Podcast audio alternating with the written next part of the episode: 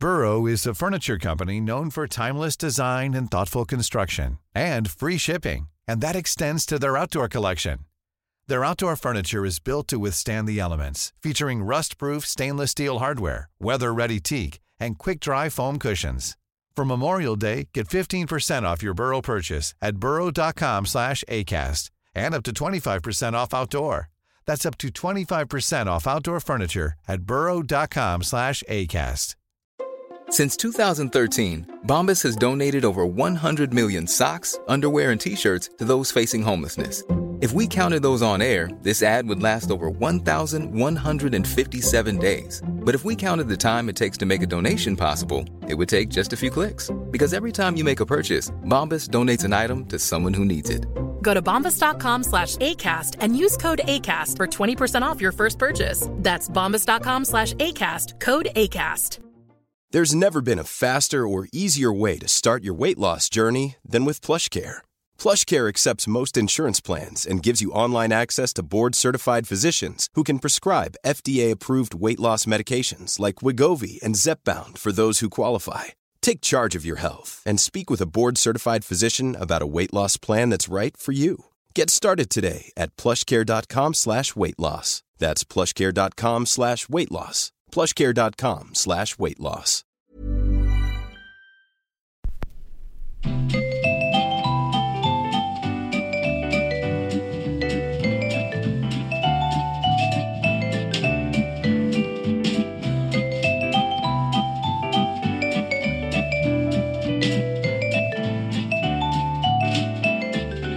Edvard Bloms smörgåsbord. Hej, jag heter Mats Ryd och sitter här tillsammans med Edvard Blom. Ja, god eftermiddag. God eftermiddag! Eh, Det här avsnittet kanske kommer handla om allt om potatis, whisky och längtan till 18-årsdagen, men vi får se, man vet ju aldrig. Nej. Men ska vi börja med lite rättningar? Alltså, eh, vi har ju fått bastning av Gunilla på våra fruktansvärda italienska uttal och vi får ställa oss i skamvrån med strut på. Absolut. Det heter bruschetta och Yes. francia corta, ingenting annat. Ja. Och sen utöver det så, så råkar jag ju säga helt fel. Alltså, det är mycket enklare när man pratar om eh, longobarder att säga Mm. f- eh, 1586 än 586. Ja, ja. Det är så, känns så ovant i munnen. Jo, det, det var ett tag sedan. De hade tid på sig att liksom förädla de svenska ostrecepten. Ja, men det är tusen år som skiljer där. Och, Mm. Tusen år, liksom. Det är ändå samma härad på något vis. ja, det är det.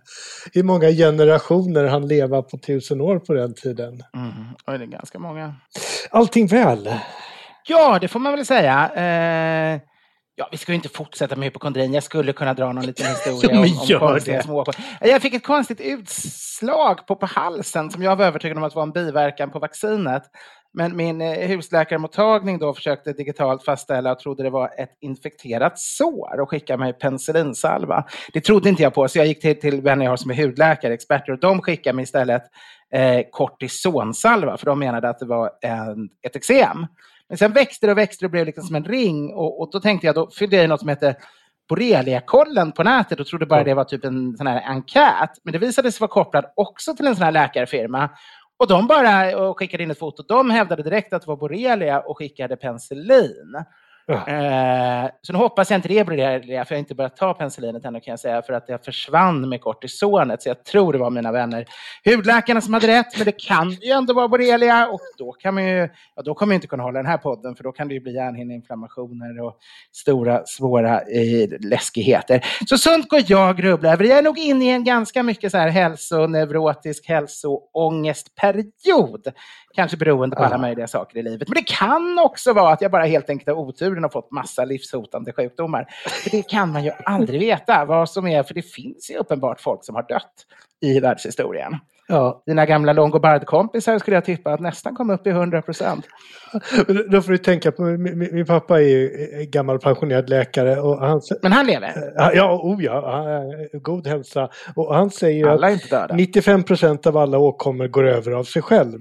Jo, de gör ju det. Och därför, det är väl därför de tycker liksom på hur- sådär i vårdcentralen som man kan skriva ut någon salva och så går det ganska bra.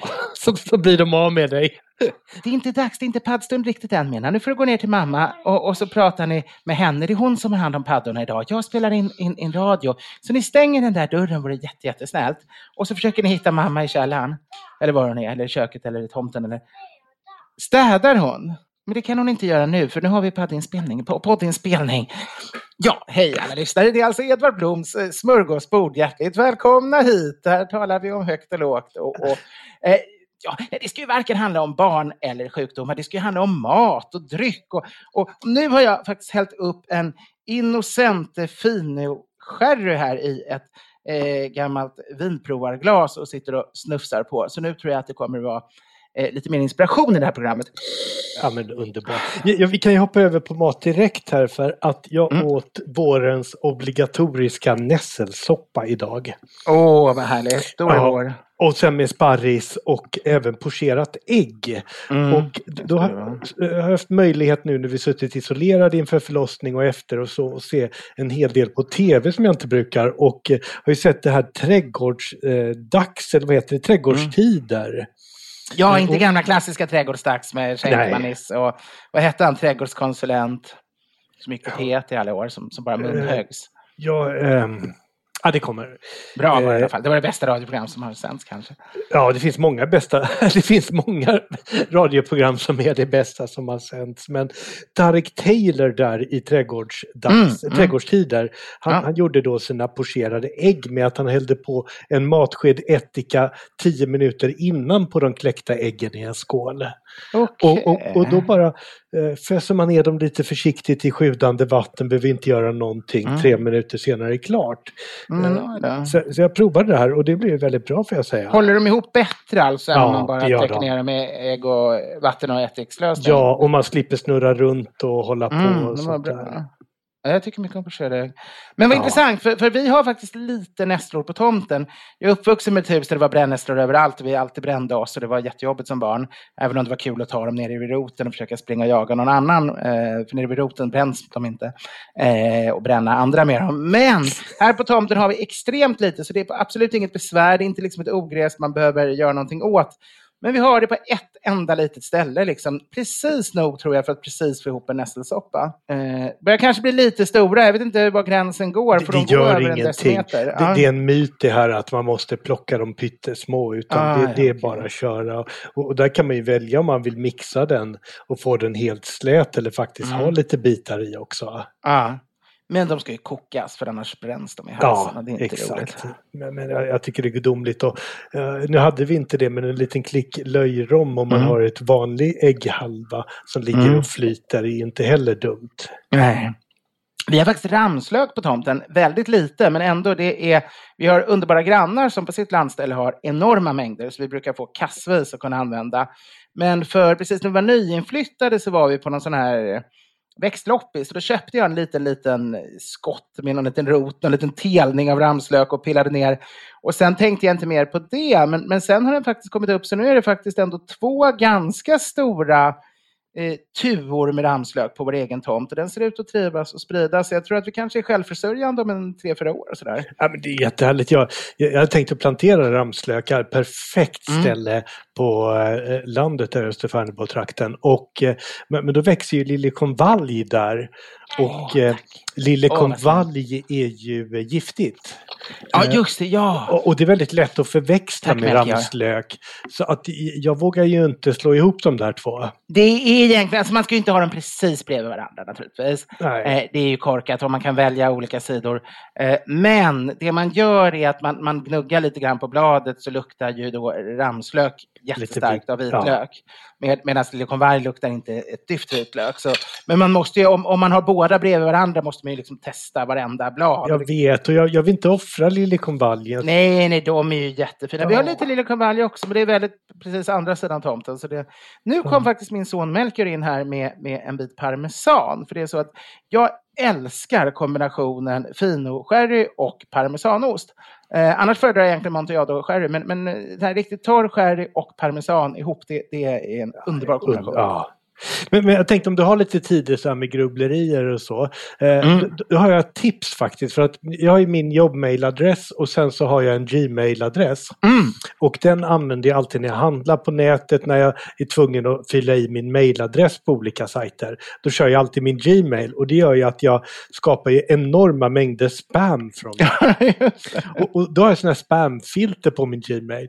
Och när jag känner mig lite, lite modloken så går mm. jag in där och, och då har jag alltid vunnit saker och det är kvinnor Oj. som vill ha kontakt med mig. Nu är jag ju stadgad här men ändå, mm. alltså man känner sig väldigt uppskattad. Eh, och, ja, och, det är ja. så mycket pengar som jag kan hämta genom att bara ge mitt bankkontonummer. Ja, men oj! Så ja, det, det låter som någonting. Det är spamfiltret man ska gå igenom. Ja, men det är väldigt uppiggande. Man blir väldigt glad av det. Mm. Ska vi hoppa in på en lyssnarfråga rakt av? Ja, men varför inte? Här sitter jag och smaskar. Det, det är kanske lite oförskämt, men gott är det. Vi sa ju att vi skulle ta den här i förra avsnittet och vi försöker hålla det, men lyckas inte alltid. Mm. Hej Edvard, Mats och Gunilla. Tack för en bra prodd.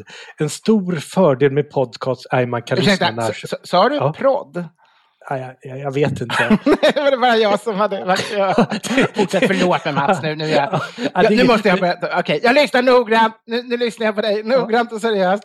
Vi, vi har gått från trädgårdsdags till på minuten. Sa prodd inga tider att passa, inga program före eller efter. Frågan är ju då varför ska en podcast vara tidsbegränsad? En mer organisk podd där en disk diskussion får ta den tiden det tar om så avsnittet blir 55 minuter eller tre timmar. Jag tror inte att någon enveten lyssnare hade klagat om podden skulle bli några minuter längre. Så släpp tidsgränsen och låt gärna podden ta den tid den tar. Inget är så tråkigt som att höra att tiden är slut även om det faktiskt inte står någon annan programledare och stampar i kulissen. Med vänlig hälsning Daniel Ståhle. Mm. Jag tror inte han förstår vilket monster han skulle kunna släppa lös med den. Nej, nej, det är nog lite så. Eh, det är ju så att jag har liksom små barn som spelar in det här ofta på fredagar. De väntar på fredagsmys och sådär. Och, och, och, och, du har ju lite annat jobb också sådär som, som du får betalt för till skillnad från podden då. Och, och, och, så det är väl det att vi måste hålla lite, vi kan inte sitta i tre timmar. Och eh, dessutom skulle ju då eh, naturligtvis ljudkostnaderna bli tre gånger längre också, eller högre. För då skulle Henrik få sitta och klippa och fixa och dona med ljudet väldigt länge. Lyssningen från eh, Gunilla också som ska gå igenom våra gräsliga italienska uttal. Hon sitter ju ändå nästan en dag med det. Precis, det, det skulle nog bli övermäktigt. Så i stundens hetta tycker jag alltid det är roligt att sitta kvar och dricka vin och prata i podden hur länge som helst. Men jag vet ju också att det att det inte riktigt skulle fungera om det går för långt. Egentligen skulle ju podden bara varit på en halvtimme och vi kommer ju ändå upp till 55 minuter nästan jämt. Så det, ja. egentligen är det ständigt över timmen. konstant. Men det, det, det, kan ju, det är ju ändå skön reflektion det här att, eh, eh att det kan finnas önskemål om att vi inte behöver hålla oss kortare. Och det kan ju säkert bli något krogbesök här när vi äntligen får göra det tillsammans Aha. som eh, kommer spåra lite längre. Det är otroligt roligt att folk kan lyssna och kan tänka sig att lyssna så länge. För man brukar ju säga att det går inte att ha en podd längre än en halvtimme för då hoppar folk av och de orkar inte liksom med så länge. Så det, det, är ju, det är ju faktiskt det är ju den finaste typen av beröm. Ja, men absolut. Jag, jag har fått en fråga här som jag eh, kanske inte mm. riktigt förstår, men vi kanske kan reda ut den tillsammans. Handlar den om Pokémoner? Nej, ingenting om Nej. Pokémon idag. Det är från Niklas Blomqvist. Hörde ert prat om asfalt. Jag, jag tar ju alla möjligheter som finns att få ta med asfalt i podden. Och kan bara tillägga att detta förfarandet är vanligt inom entreprenadbranschen på alla plan. Mm. Och eh, Niklas har även grillat i tåget på en asfaltsläggare. Men min fråga är hur beter man sig med bestick på grillfester? Ja, eh Bestick på grillfester? Ja, alltså normalt sett är ju man har ju en gaffel i vänster hand och en kniv i höger hand och så äter man skeden eh, med, med, äter man efterrätten med antingen en gaffel eller en sked om den är flytande. Det är väl alltså exakt samma regler som precis alla andra fester och middagar. Det enda är att det är klart att vissa typer av, av grillat kött kan, kan det vara en fördel att ha en sån här riktigt vass grillbestickkniv. Ja. Om man ska sitta liksom och skära rent revbensspjäll eller tjocka liksom biffar eller sådär. Det kan vara ganska trevligt att ha. Jag är enorm förespråkare för att man ska ha en uppsättning med eh, grillknivar, alltså steak knives som de heter. Mm. Eh, och, och, där om man inte vill lägga en förmögenhet och en, eh, en 500 000 kronor styck på de där, vilket är enkelt att göra, så kan man köpa den här mm. vanliga morakniven med trähandtag. Ja, ah, just det, det är ju jättecharmigt. Ja, men en, en vass kniv och eh, ett bra grillbestick. Och den är jättebra om man har goda vänner som har ovanan att ta upp såsen med knivbladet och slicka av. Serverar man en morakniv, det blir några dagar att inte kunna prata med stygn i tungan och ett snabbt besök på akuten. Men sen tror jag faktiskt de har lärt sig. Ja, det blir en eh, omvänd van Gogh. Det är inte örat som ryker. Det Nej, det är risken att de talar med kluven tunga några veckor. Den är ju faktiskt ehm, ett otroligt effektivt sätt att få folk att sluta stoppa kniven i munnen. Men jag vet inte om man funderar på själva uppläggningsbesticken eller de verktyg man har när man vänder stekar och så, för då öppnar vi upp oss till lite större. Ofta med grillar idag kommer det ju med sådana där gigantiska Äh, äh, jag fick till och med med en pensel till den av mina grillar som var på en meter. Alltså en sån här pensel man bara ska pensla biffen med. Och den var ändå på en meter och så skulle den vara så tung så man liksom skulle behöva gå på gym för att kunna lyfta den. Och så är det ju tänger och gafflar och, och, och, och, jag vet inte, jag antar att det är en sån här machogrej. Man ska vara som någon form av Arnold Schwarzenegger när han gjorde Conan bar, bar, Barbaren. Conan Barbaren, inte Conan Barbaren som jag alltid brukade tro. Eh, men han var ju eh, pojke och inte flicka. Och också liksom de här jätte, jättetängerna man ska använda då och, och, och, vända saker med. Och det är väl bra om man typ har en hel kalv att grilla, men, men, men till normala munsbitar så är det ju knappast nödvändigt. Jag, jag, tycker ofta det är lättare med lite mindre lätthanterligare verktyg. Man gör ju sådana här hjärnundersökningar på folk, alltså man skickar in dem i en magnetscanner och så visar man bilder och så ser man hur de reagerar. Och jag tror vi har pratat mm. om det här, men det är därför alla bilar har sådana enorma grillar nu för tiden. Alltså grillen ah. i fronten för att man då stimulerade mannens reptilhjärna. Och, och, där tror jag att man har gjort en sån här undersökning i en magnetscanner där man ah. har visat upp olika storlekar på grillbestick och så har man sett då att man triggar igång reptilhjärnan hos mannen. Otroligt. Eh, ja. var det ett skämt eller, eller har de gjort det på allvar? Nej, jag vet inte, men, men jag vet att de har gjort det med bilar. Ah. Det allra bästa är om man har kockfingrar. Då är det ju bara att köra fingrarna och så vända på grillen. det jag har svårt att förstå är varför kockar alltid, de provar ju alltid maten när den är skållhet och tycker att de har tränat upp sin tunga så den klarar det. Men samtidigt måste de ju bränna bort massa smaklökar så att de liksom får en annan smakpalett än vanliga människor om hela tungan bara är brännsår och är. Ja, jag har säkert nämnt det här tidigare men eh, en, en vän som eh, håller till uppe i Arvidsjaur eh, utanför där, när han tar och servar sin skoter så kör han in den till lokala mekanikern som stoppar ner ett finger i oljan och smakar på den. Oh! och, och så ger han diagnosen. det är så vidrigt. Ja. Men från, eh, från skoterolja till potatis. Ja. Och den här frågan är från Oskar Berg. Hej Edvard och Mats. Tack för en bra podd. Jag bor i Allingsås och läste idag lokaltidningen en artikel om den så hyllade Jonas Alströmer. En självutnämnd upptäckare som tycks ha satt den första potatisen på svensk mark. Eh, nu till min fråga, är det verkligen så att potatisen kom hit med Jonas Alströmer 1724? Har det inte ätits potatis bra mycket tidigare än det? Tacksam för svar, hälsa Gunilla. Jag trodde faktiskt jag hade haft ett potatistema på podden, men det kanske vi inte har. För jag, jo, vi, inte... jag är helt övertygad. Allt vi, tror, allt, jag, allt vi tror vi har sagt innan har vi sagt. oh, okay, okay. Jag har sagt det här på TV4 och jag har sagt det i Mellan skål och vägg redan för tio år sedan, mitt första tv-serie. Men i alla fall, ja, alltså det, det är både och. Alltså det är inte så att potatisen var en stor eh, kost i Sverige innan Alströmer. Tvärtom är det så att Ja, potatis fanns i Sverige innan Alströmer. Den var otroligt obetydlig och nästan ingen åt den. Och eh, det var först långt efter Alströmer som det slog igenom, är snarare sanningen. Man kan säga så, 1600-talet kommer potatisen in till Sverige. Men då är den en kuriös blomma i botaniska trädgårdar som ingen skulle kommit på idén att börja äta någon av de här eh, exklusiva rotknölarna, utan de gav man möjligen bort till någon annan botaniker så han också kunde få en liten planta i hörnet av sin trädgård. Men på 1700-talet eh, när Alströmer då började försöka få svenskarna att odla potatis, då var det just för att han hade gästarbetare nerifrån, om det var Polen och, och, och, och, kanske Nordtyskland och liknande. Och de, de odlade potatis på sina egna små, de fick ju alla, eh, fick några kvadratmeter de fick använda då, han, hans arbetare på bruket. Och de såg han odla potatis och han märkte att det här var effektivt.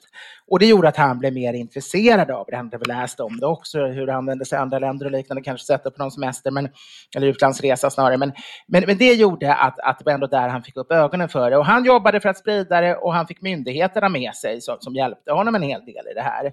Men det gav nästan ingen effekt alls. Utan det som hjälpte var först när, när, när hemvändande svenska soldater efter kriget i Pommern 1757 till 62 de hade ätit potatis som en del av, av fältkosten under, under de här fem åren. Och, och eh, tyckte att det var mycket bättre än att äta barkbröd när det var dåliga tider.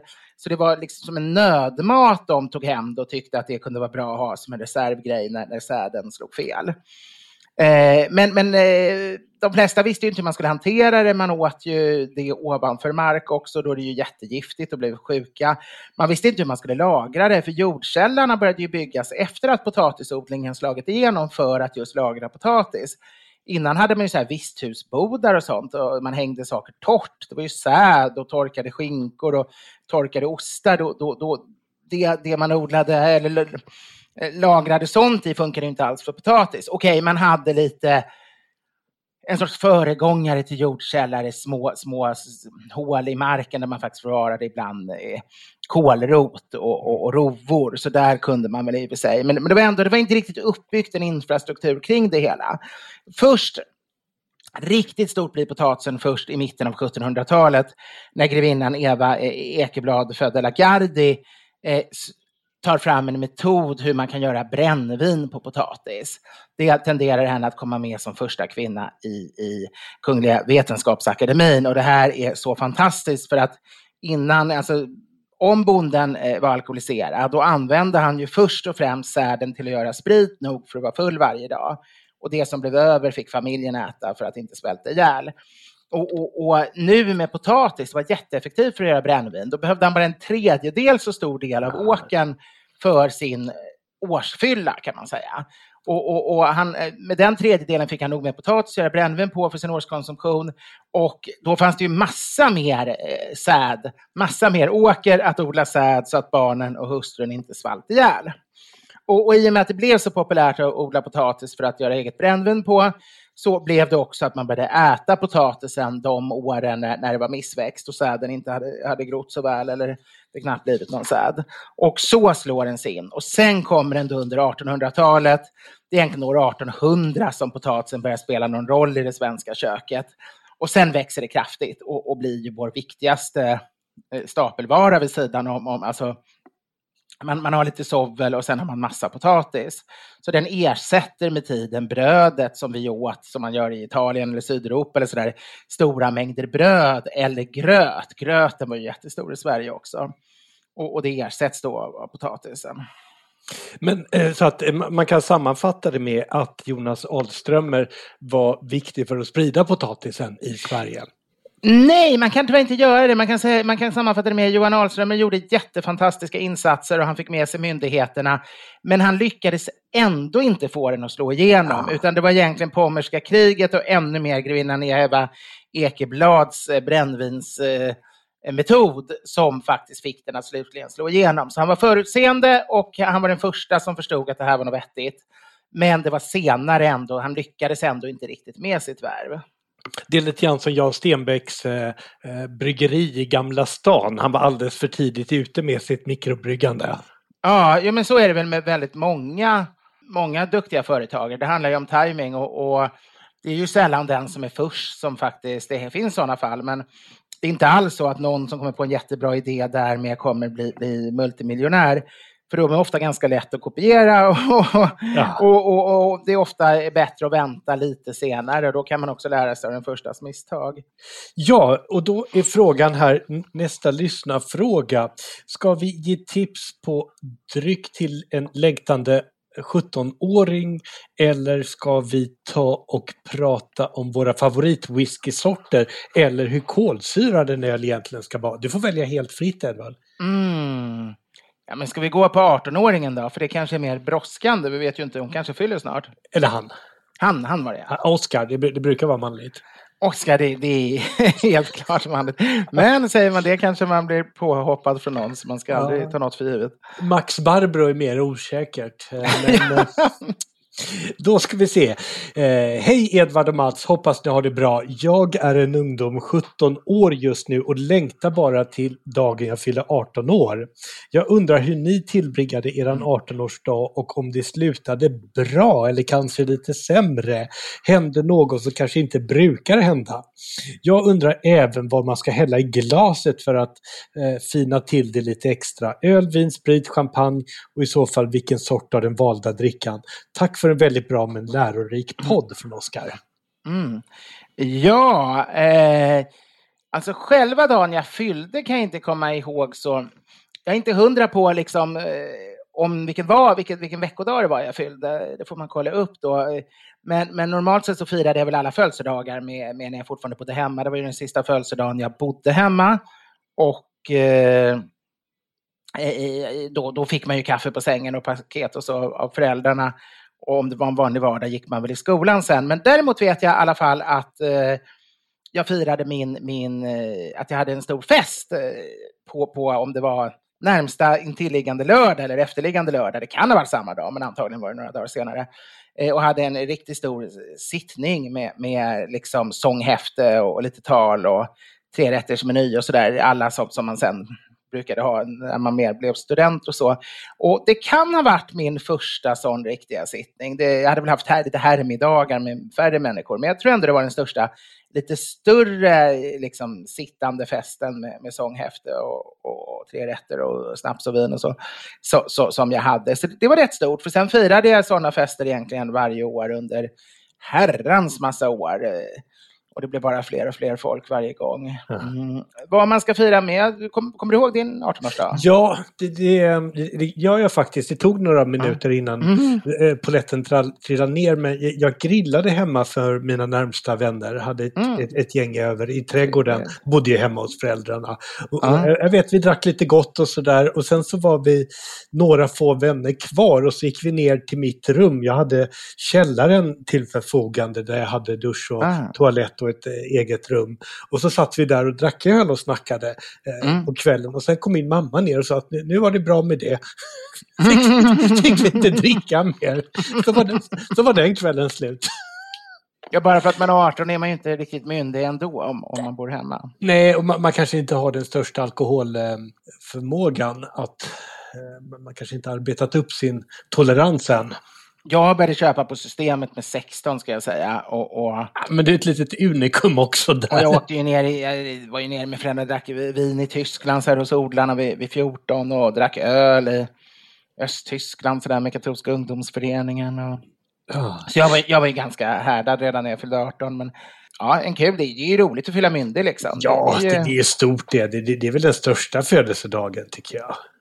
Det kanske är det. Förr i tiden var ju 21 väldigt stort. Det är det fortfarande i England för att det liksom är att om man ändå inte riktigt tycker man är vuxen förrän 21. Men, men det finns ju två. Antingen blir man vuxen med konfirmationen eller också blir man vuxen med 21. Men sen finns det 20 med systemet naturligtvis. Men, men 18 är ju, men det är klart det är stort för att då, då kan man ju faktiskt Teoretiskt skulle man ju kunna liksom bara picka sitt pack och, och, och flytta hemifrån om man ville. Liksom. Man, skulle inte, man skulle kunna konvertera till eh, någon, någon underlig religion och, och köra bil och... Ja, systemet, rösta. Eh, det är mycket... ja, systemet är det ju inte, det är 20. Så det är... är det 20? Systembolaget ja, ja, men är 20. Det är det. Oh, 18 är restaurang, man ja. får dricka sig full på krogen. Men, ja, men det hör ju länge sedan det var, det här var ju...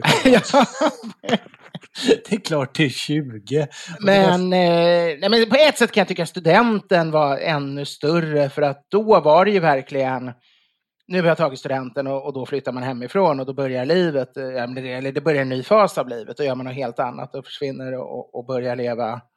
Då har man bott eh, i sin familj med sina föräldrar liksom ett antal år, knappt 19 år och sen får man mössan och så, och så är allting annorlunda sen. Med, medan 18 gjorde för mig ingen praktisk skillnad, för jag fick ändå inte körkortet förrän en, några månader innan jag fyllde 19, eftersom jag aldrig lyckades köra upp. Och jag kan inte säga att det var någonting liksom som jag inte hade fått.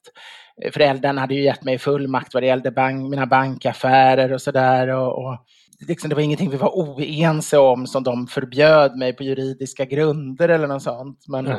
så, så det var naturligtvis kul att fylla 18, men den riktigt stora saken var nog ändå när, när jag tog studenten och sen flyttade till Tyskland. Many of us have those stubborn pounds that seem impossible to lose, no matter how good we eat or how hard we work out. My solution is PlushCare. PlushCare is a leading telehealth provider with doctors who are there for you day and night to partner with you in your weight loss journey. They can prescribe FDA-approved weight loss medications like Wagovi and Zepbound for those who qualify. Plus, they accept most insurance plans. To get started, visit plushcare.com slash weight loss. That's plushcare.com slash weight loss. Since 2013, Bombas has donated over 100 million socks, underwear, and T-shirts to those facing homelessness. If we counted those on air, this ad would last over 1,157 days. But if we counted the time it takes to make a donation possible, it would take just a few clicks. Because every time you make a purchase, Bombas donates an item to someone who needs it. Go to bombas.com slash ACAST and use code ACAST for 20% off your first purchase. That's bombas.com slash ACAST, code ACAST. Burrow is a furniture company known for timeless design and thoughtful construction and free shipping and that extends to their outdoor collection. Their outdoor furniture is built to withstand the elements, featuring rust-proof stainless steel hardware, weather-ready teak, and quick-dry foam cushions. For Memorial Day, get 15% off your Burrow purchase at burrow.com slash ACAST and up to 25% off outdoor. That's up to 25% off outdoor furniture at burrow.com slash ACAST. Men vad ska vi rekommendera ja. en 17-åring som fyller 18? vad man ska dricka? Och, och, och, det, här är ju, det här är en period som man kanske, jag vet inte alls vad Oskar har för bakgrund om han investerade i bitcoin när han var åtta år eh, ah. och, och, sitter på en egen herrgård nu. Eller, men, men, generellt sett i den här åldern kanske man inte har den allra största budgeten om man ska bjuda vänner och så vidare. Nej, och systemet har inte bitcoin. Bara en sån sak, förstår du vad, vad värdet skulle gå upp? Nu har ju Elon Musk slutat att ta bitcoin. Så nu har det sjunkit igen.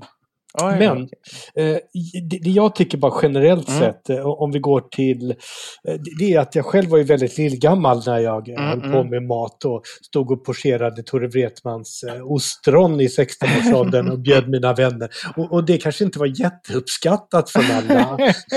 och, och, jag kanske inte heller tyckte det var jättegott, men, men det ansågs ju fint. Ja, ja. ja så att jag skulle liksom släppa på hela den här, vad borde vi tycka om? Ah, ah. Och så verkligen se vad vad är det jag faktiskt tycker om? Mm. Istället. Eh, och, och sen kan man hålla på och experimentera och vara lillgammal i andra sammanhang. Mm. Eh, och där rent vinmässigt gå på saker som, som är... Alltså, eh, jag menar, så fort man blir en äldre man så älskar man ju uttorkad Barolo, men det, det, är inte det jag har velat dricka som 18-20-åring. Utan hellre en god Rioja eller Ribera del Duero från Spanien, en härlig fruktig Cabernet Sauvignon från Australien, ett riktigt bra vin på Malbec från Argentina. Så kan man gå upp i den prisklassen som man har möjlighet till. Mm. Jag var nog väldigt, jag var ju väldigt, väldigt mycket Riesling, men jag stack ner direkt till Mosel efter, efter studenten och, och, och eh, redan innan var jag väldigt tyskifierad. Så det var mycket tysk Riesling, men det var också i och för sig vet jag, hela gymnasiet var jag eh, väldigt Cabernet Sauvignon också. Det skulle vara de här som verkligen luktade cigarrlåda. Det, det var min mm. favoritvinsmak. Så jag hade inte alls hittat det här med fruktiga, lite söta viner eller, eller, eller den typen, utan det var det här cederträet som, som jag verkligen gick igång på. Men, men dricka vad man, vad man går igång på är väl en god idé. Men sen är frågan, vill man ha någonting eh, festligt sådär liksom högtidligt, då, då tycker jag ju min gamla husdrink Punch Royal. Att man köper en, en billig champagne, men det ska vara äkta champagne. Man kan köpa den billigaste champagnen som finns. Vad är det? Jean-Marie, vad är det, 250 kronor eller något sånt? Eller har du bättre koll? Ja, men Jean-Marie ligger väldigt bra i pris. Ja, och den är ändå nog syra. För det funkar faktiskt inget bra med, med något som inte är äkta champagne, för de är inte nog tryck i syran. Man kanske kan hitta en nog syrlig kremant, men, men, men det går absolut inte med cava eller prosecco eller något sånt där knappast ens med sekt faktiskt, för det går inte så bra ihop med petroleumtonerna. Eh, och sen köper man en bra punch, typ Tegnérs punch eller någon som är lite mer ja. fyllig sådär. Och så har man en fyra punch i ett stort champagneglas och så fyller man på rejält med, med champagne uppe på. Och, och, det kan man ju ta liksom själva födelsedagsskålen i. Och sen kan man ju då köpa bra viner som du säger, eh, eller de du föreslog när man, när man sen sitter och äter sin födelsedagsmåltid.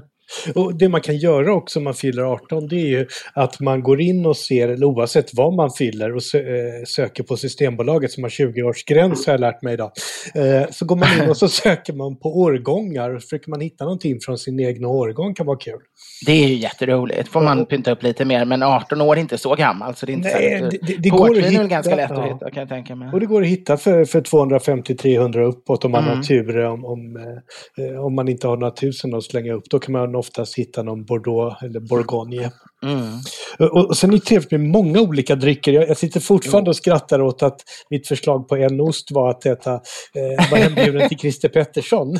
Mm. Mm. Men, och just i det här fallet när man fyller år och firar så är det kul att ha många olika drycker med lite av varje.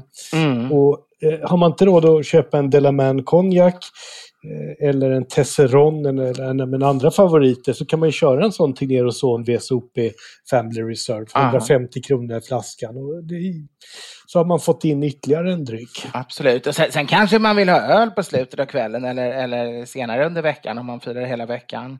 Ja. Och, och, det finns ju otroligt mycket, mycket härliga firaröl också. Jag, jag är ju väldigt förtjust i trappistöl. Det, det är någonting, det kunde jag inte få när jag var 18 för det var förbjudet i Sverige med allt som var starkare än 6,0. Men ganska kort efter kom vi ju med. Vi anpassade oss ju strax innan EU-inträdet så några år senare kunde man få det i Sverige också. Eh, och, och en, en, bra trappist tycker jag är värdigt när man fyller 18. jag, jag tror ju att det, det finns ju en handfull 18-åringar som skulle välja en trappist eller Edvard. Ja, men de kostar några tior mer, men de är ju annars ja. jämfört med många mikrobryggerier är de ju faktiskt inte särskilt dyra. Man, man får en trappist för 35 kronor eller något. Och, och, och, det finns ju alla, det finns ju de här jätte liksom, söta, kryddiga choklad eh, Eh, som Rochefort 10 till exempel. Men det finns ju också de här mer som bara är som en vanlig öl med lite mer smak och bättre. Liksom. Lite, som en vad ska jag säga, västmalig trippel. Eller också har man det här lite lätt oxiderade utan att för den skulle bli en riktig suröl som en Orval.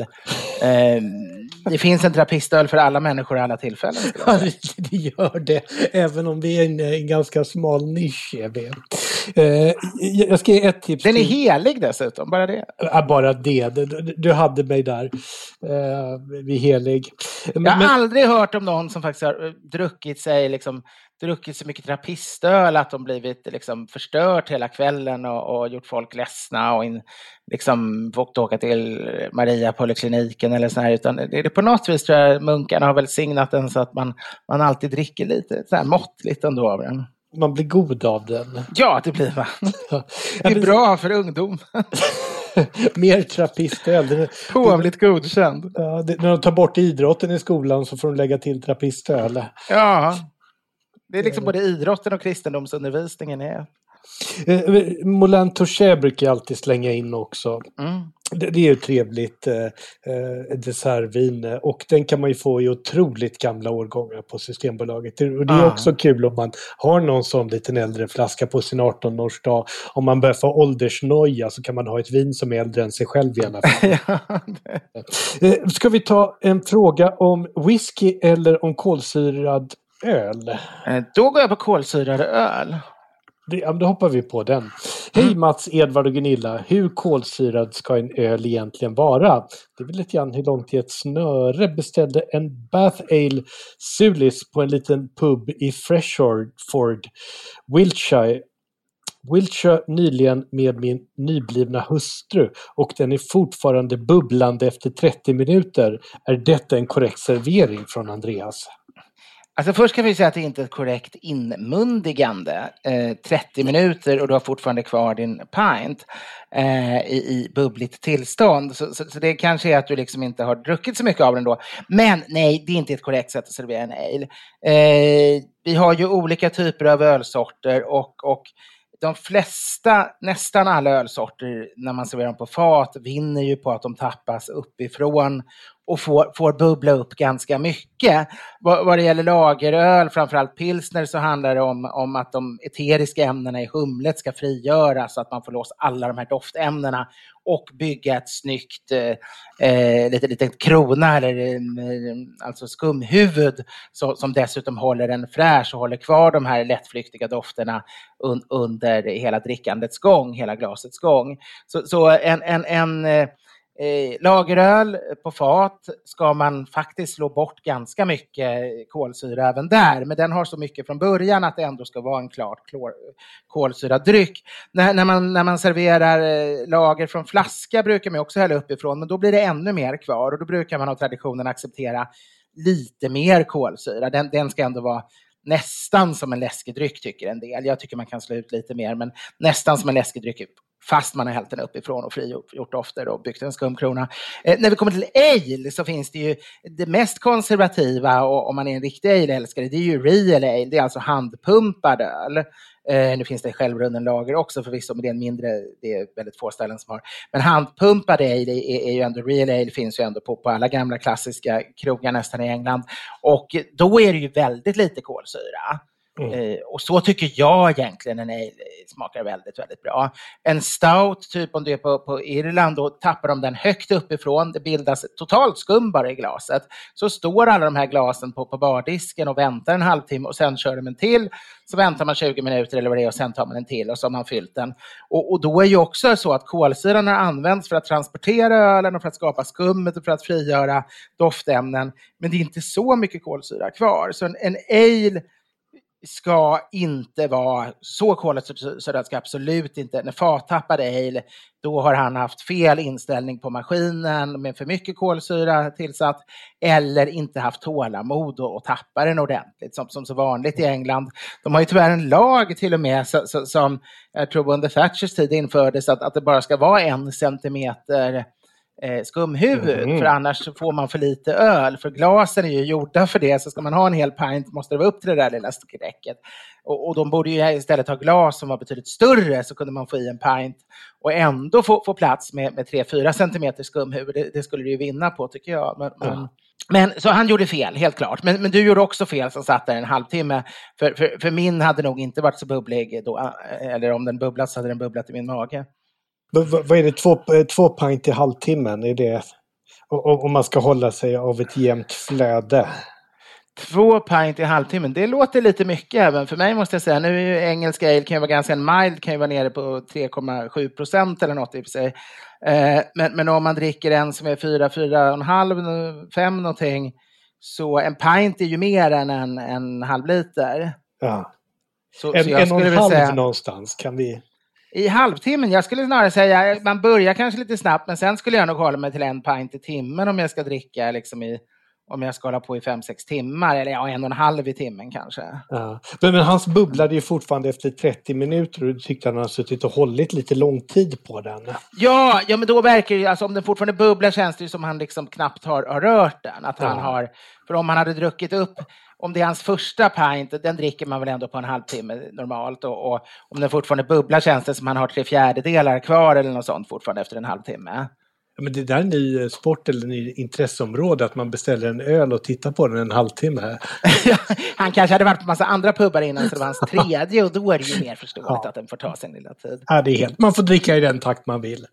Ja. Eh, jo, jag ska bara tipsa också. Eh, den här podden läggs ut eh, så eh, kanske det finns någon biljett kvar till eh, den här akvavitrvandringen. Ja, vad roligt. Och, eh, jag kommer finnas på plats under den och oh. om ni lyssnar på podden får ni gärna komma fram och säga hej. Jag, jag är ju inte lika bortskämd med människor som överhuvudtaget känner igen mig, vilket jag tycker är otroligt skönt å ena sidan. Men å andra sidan har vi så otroligt trevliga poddlyssnare. Mm. Eh, så att alla som har jag pratat med har varit eh, enorma tillgångar mm. att få möta. Hur har det gått med motorcykeln? Är den, är den såld? Nej, men motorcykeln går ju inte alls, vilket jag inte förstår. Här har jag vårdat en pärla mm. ömsint och mm. Eh, det, det, är inte någon som är det minsta intresserad. Och då har du ändå skrivit ett namn med så här stora guld, guld... Nej, men det är den enda röda Honda Magnan på hela blocket. Så att det, det går mm. inte att hitta fel heller. Eh, och, och, och, själv tycker jag att den är värd det dubbla, men det, så är livet. Snart kommer mm. rätt köpare som fattar. Du kanske inte vill sälja den egentligen, så fort en köpare ringer så är du äh, “Jag har inte tid just nu, kan du ringa lite senare?” Eller på andra sättet lite sådär subtilt oförskämd så alla ja. känner att de vill inte ha med dig att göra. För att vi egentligen, då kan du säga liksom “Ja, men jag har försökt sälja den och det går inte”. och alla som ringer säger “Jag har en annan köpare på gång, ni får höra av er senare”. det är ett mysterium, men mm. Och det är så tråkigt eftersom eh, vet, när man har vårdat någonting så ömt och vet vilket skick det är i och ah, inte ah. lyckas liksom förmedla och inte få någon som förstår att det här är mm. eh, en verklig pärla. Men vi ska avsluta med whisky. Ja. Eh, whisky, whisky, whisky. Det här är ju ett otroligt stort ämne. Vilka är era favoriter? Är Skottland eller Irland bäst på det? Och så vidare. Anders Bernspång. Ja, alltså jag, jag kan börja för jag är väldigt enkelspårig. Ja. Eh, jag, jag, började med, med, jag drack naturligtvis Blended när jag var ung. Jag tyckte det var lite coolt när jag var så 15, 16, 17, 18. Eh, kanske fortfarande 19, 20 att liksom ta in en whisky ibland när, när övriga bara drack öl eller liknande.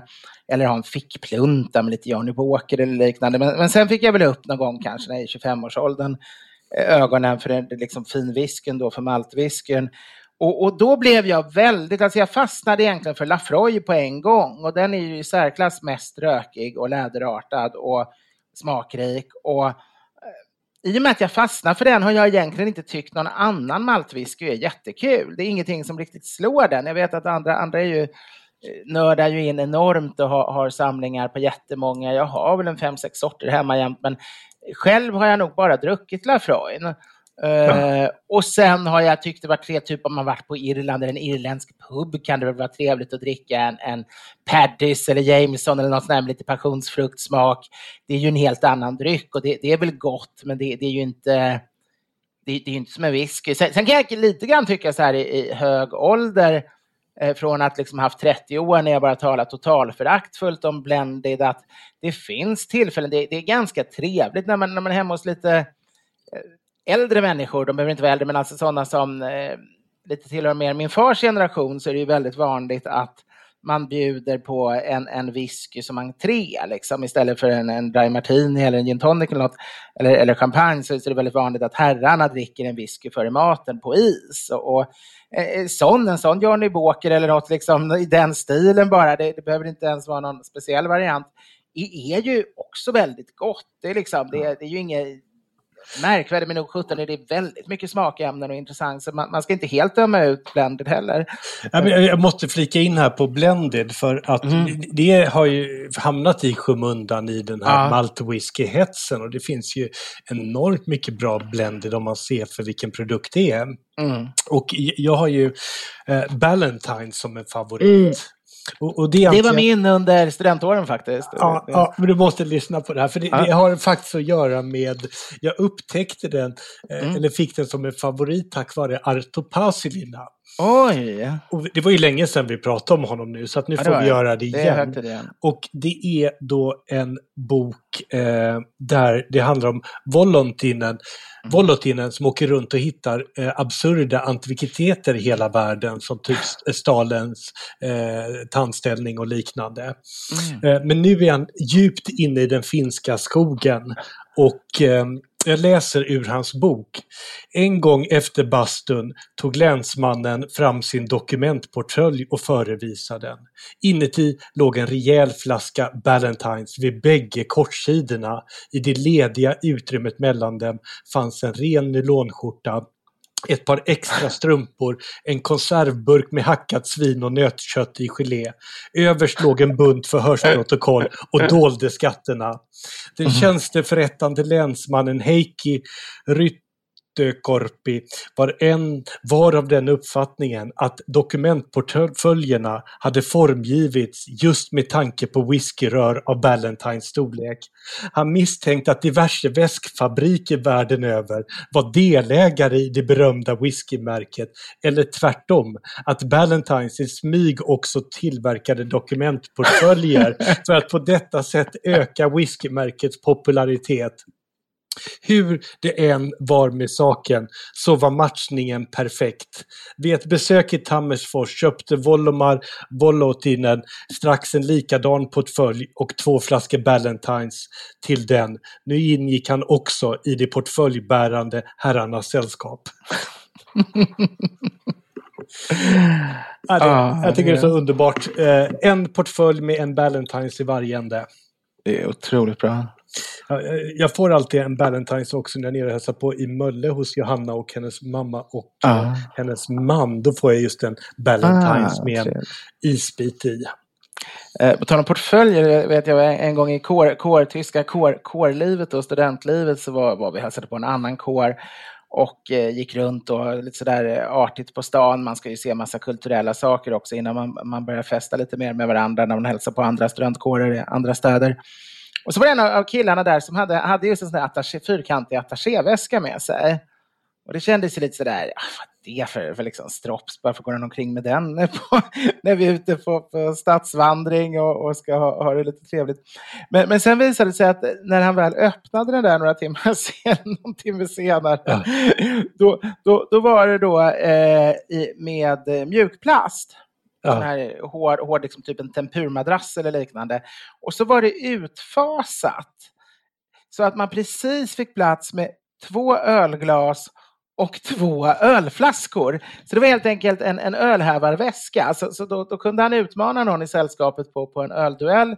Och så öppnade han den där med den klassiska klong och så tog han ut sina två eh, glas, fyllde upp dem med sina två flaskor och så hävde man ölen snabbt. Ja, det, det, är underbart. Eh, men tillbaka till whiskyn där. Jag, jag mm. tycker att whisky är så komplext för att det, det, finns ju tusentals bra whiskys i princip i världen. Och väldigt mycket handlar egentligen om sammanhanget och med vilka man dricker. Ah, ah. Eh, jag, jag, hade själv en vän som hette Martin som gick bort alldeles för ung som cancern tog honom och han älskade Macallan. Och, och, det drack vi alltid. Och anledningen till att han älskade Macallan det var att det fanns en dansk eh, korvkioskägare som eh, hette då Macallan. Eh, pölse för att han älskade korv mannen älskade McAllen. Och då kom äh, McDonalds in och stämde honom. För att ah. han hette McAllen efter whiskyn för att det var snabbmat mm. och han vann i Danmark över McDonalds. Okej. Okay. Och, och, och, därför drack min vän Martin då alltid McAllen. ja, det... Sen har jag en annan historia där och det är Glenn Farklas mm. 17-årige en favorit. Och, och, det kom ju från Johan Kinde, den ständiga medlemmen i Lustans Lakejer. Just det. Han dök upp på, eh, han var bjuden på en, vi var båda bjudna på samma middag och han kommer mm. med en 17-årig Glenn Farkla som present till värdparet. Och ah. han dricker upp den själv. Nej! så att efter det så, så, så var jag tvungen att köpa en flaska och bara älska den. Ja, oh, vad roligt. Ja, det var, det var ju verkligen dekadansens ansikte där under, under 80-talet. Oh ja, det är det. Ja. Men eh, som du säger, så här, Lafroig och Lagavulin och Baumor och de här Islay whiskyna, eh, Colila och det, det, det är sån här whisky man vill ha stickad ylletröja när man dricker. Ah. Jag älskar ju också eh, varm whiskytoddy, alltså när det är kallt. Att man, man eh, tar just Lafroy, men man häller, häller sin fyra Lafroy i botten på en stor glasmugg och sen häller man sjudande vatten på kanske ett par deciliter och sen sitter man och då sprids den här torvmossedoften i hela huset, tränger in i tapeterna och sätter sig i allt. Och, och, och, så sitter man där framför en brasa eller i någon skotsk pub eller något och man fryser och beställer in det där och, och så sitter man och liksom värmer sig med den där under lång tid. Istället för att småsmutta då kan man istället dricka stora klunkar under en längre tid. Och, och ja. Då blir det som ett alternativ till att, att dricka öl vintertid snarare. Men du har ju ett bra recept, jag tror det är på Youtube, eller hur är det, hur man ska få i sig maltwhisky till frukost? Ja, det kanske jag har. Med just Nutellan? Just det, Nutellan ja. Eh, när, när, man rör ut Nutella och, och eh, whisky och, och så får en lite mer vuxen variant av, av Brot auf Strich, som tyskarna säger. Vad kallar man det på svenska? Eh, allt man brer på ett bröd, har vi någon namn för det? Uh, nej. Pålägg kan man ju säga, ja. men pålägg kan ju även vara skinka och sånt där. Tyskarna har ett ord för liksom pålägg man brer på. Ja, men, men som en spread på engelska. Spread, det är sant. Amerikanerna har också det, engelsmännen har också ett ord. Eh, ja, men för att avsluta whisky eh, mm. så tycker jag att Irland var ju det stora whiskylandet och sen tog ju Skottland över ah. på 1900-talet och blev jättepopulära. Ah, och så. nu kommer ju Irland igen och, och, där tycker jag att har man inte druckit irländsk whisky så tycker jag Redbreast, 12-åriga, mm. är ett utmärkt exempel. Tycker man inte om den då ska man skippa Irland ah. helt. Men, men jag tror att de flesta har väl druckit massa irländsk whisky av enklare slag, alltså billig irländsk whisky. Men, men jag tror inte så många har druckit motsvarigheten till single malt på, eh, på Irland. Nej. För de har ju naturligtvis massa, massa lyxwhisky också, eller, eller finwhisky. Ja, det händer jättemycket där också med, med små destillerier och Mm. Men Irish coffee ska ju alltid göras på irländsk. Det, ja, där, det blir ju helt fel på skotsk. För där ska ja. man ju ha den där fruktiga passionsfruktsmaken som verkligen finns i en, en typ i, i Paddys eller Jameson eller något sånt där. Ja. Nu är det ju så, tyvärr får vi säga till David Ståhl här, att tiden är slut. Det är inte alls slut. Vi, är helt, vi har uttömt alla ämnen och är helt nöjda. Alltså vi, vi jäktar inte alls David. Vi är bara färdiga idag. Vi, Nej, vi har jag, nått vägs ände. jag tycker bara vi har skrapat på whiskyn. Eh, det finns så mycket mer att prata om. Det finns mycket man kan säga. Det finns, jag menar whisky är ju sån här att det, det Eh, en del blir ju så insnöade bara på whisky så jag nästan blev, jag menar som sagt jag drack tidigt whisky, jag tycker om whisky men, men man blir lite sådär nästan, det är ett ämne man knappt vågar gå in på för ja. man är risk att bli ihjälpratad av, av en kalenderbitare. Eh, jag känner ingen, jag menar konjak har ju liksom i alla tider ansetts också som en väldigt lyxig dryck. Jag har alltid föredragit whisky framför konjak, men, men jag känner ingen som håller på lika länge och bara diskuterar i gamla konjak. Och, och kommer vi över till calvados som brukade vara min favorit på den tiden jag drack eh, sprit eh, så jag tyvärr min mage är så känslig idag så jag, det blir väldigt lite oblandad eh, sprit numera. Men, men, eh, men jag tyckte väldigt mycket om calvados, det drack jag mycket. Och där var inte alls heller det här att folk satt och nördade. Någon kunde väl kunna lite om någon liksom pannstorlek eller någonting, men, men jag kan tycka det blir lite väl mycket att enfrågemässigt när, när man knappt har någon koll på några andra destillat. Man vet liksom inte ens vad, vad en genever är men man kan varenda liten spik som sitter i de olika destillaten, destillerings, liksom, eh, spritbrännerierna på Leila eller någonting. Det, det, det, jag kan inte riktigt förstå varför just en dryck blir så, så enormt stor, men, men, men eh, Ja, det, är lite så. Det finns ju människor som bara är intresserade av IPA och det finns människor som bara, bara dricker bourgogne. Liksom. Och det, det, men eh, för min del tycker jag whisky är fantastiskt, men det, det, är ju en av hundratals fantastiska intressanta drycker. Liksom. Nej, det, det, får man inte glömma och eh, vi har inte ens nämnt här japanska whiskyn som har seglat upp som är fantastisk. Och, ja, den är kul. Eh, hela bourbon i eh, USA,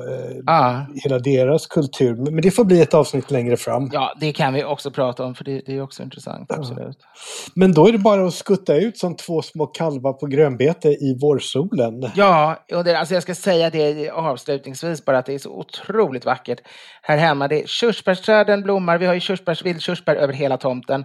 Och sen har jag planterat massa plommon och päron och äppelträd och så. Allting blommar och det doftar, sen det senaste lilla regnet som kom, är det så här intensiv eh, blomdoft. Det är som att gå omkring i någon, någon eh, riktigt bra italiensk parfymfabrik där man gör någon, någon eh, klassisk gammal äkta liksom, blomparfym och, och allt det här vita. Alltså det, det, det är underbart. Så eh, riktigt, riktigt underbar vår allihopa. Njut nu av det här och, och ta, ta det till er. Och så hörs vi igen nästa vecka. Och vad skriver man in sina lyssnarfrågor? Podden at edvardblom.se då hörs vi i nästa vecka. Och om ni har en gammal fråga vi inte svarat på, då får ni skriva och tjata lite. För jag, jag tycker vi ska ta de äldsta först. Men, men Gunilla och Mats plockar bara liksom frågor uppifrån. Nej, men som. jag är nere och plockar. Ja, men det tar sån enormt lång tid. För att då måste jag hitta vad vi svarat på och inte. Och jag, jag satt inför det här avsnittet och, och, och grävde djupt. Men det tar väldigt lång tid. Så skicka in frågan igen om ni känner er eh, att ni inte har fått något svar på en viktig fråga. Men nämn gärna då att ni en gång redan har sagt det, för då, då får ni förtur och eh, annars kanske vi råkar besvara den två gånger. Det är inte så bra. Nej, men, om, om vi ger två olika ja, svar. Jag, jag, jag, tror eh, vi har berättat att man ska kunna sitta på wienerschnitzel i vita byxor åtta gånger hittills. Så att det, ja, det, det är nog ingen fara att vi tar en fråga en gång till. Eh, stort tack för att ni lyssnar. Skål och vi hörs nästa vecka. Skål!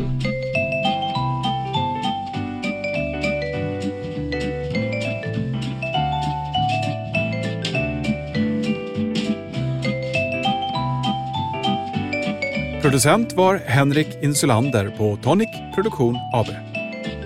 Edvard Bloms smörgåsbord. Planning for your next trip? Elevate your travel style with Quince. Quince has all the jet-setting essentials you'll want for your next getaway, like European linen, premium luggage options, buttery soft Italian leather bags, and so much more. And is all priced at 50 to 80% less than similar brands. Plus, Quince only works with factories that use safe and ethical manufacturing practices.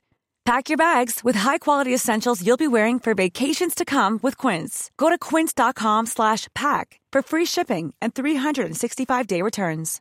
Imagine the softest sheets you've ever felt. Now imagine them getting even softer over time. That's what you'll feel with Bowl and Branch's organic cotton sheets. In a recent customer survey, 96% replied that Bowl and Branch sheets get softer with every wash. Start getting your best night's sleep in these sheets that get softer and softer for years to come. Try their sheets with a 30-night guarantee. Plus, get 15% off your first order at bowlandbranch.com. Code BUTTERY. Exclusions apply. See site for details. Hey, it's Paige DeSorbo from Giggly Squad. High quality fashion without the price tag. Say hello to Quince. I'm snagging high-end essentials like cozy cashmere sweaters, sleek leather jackets, fine jewelry, and so much more. With Quince being 50 to 80% less than similar brands and they partner with factories that prioritize safe ethical and responsible manufacturing i love that luxury quality within reach. Go to quince.com slash style to get free shipping and 365 day returns on your next order. quince.com slash style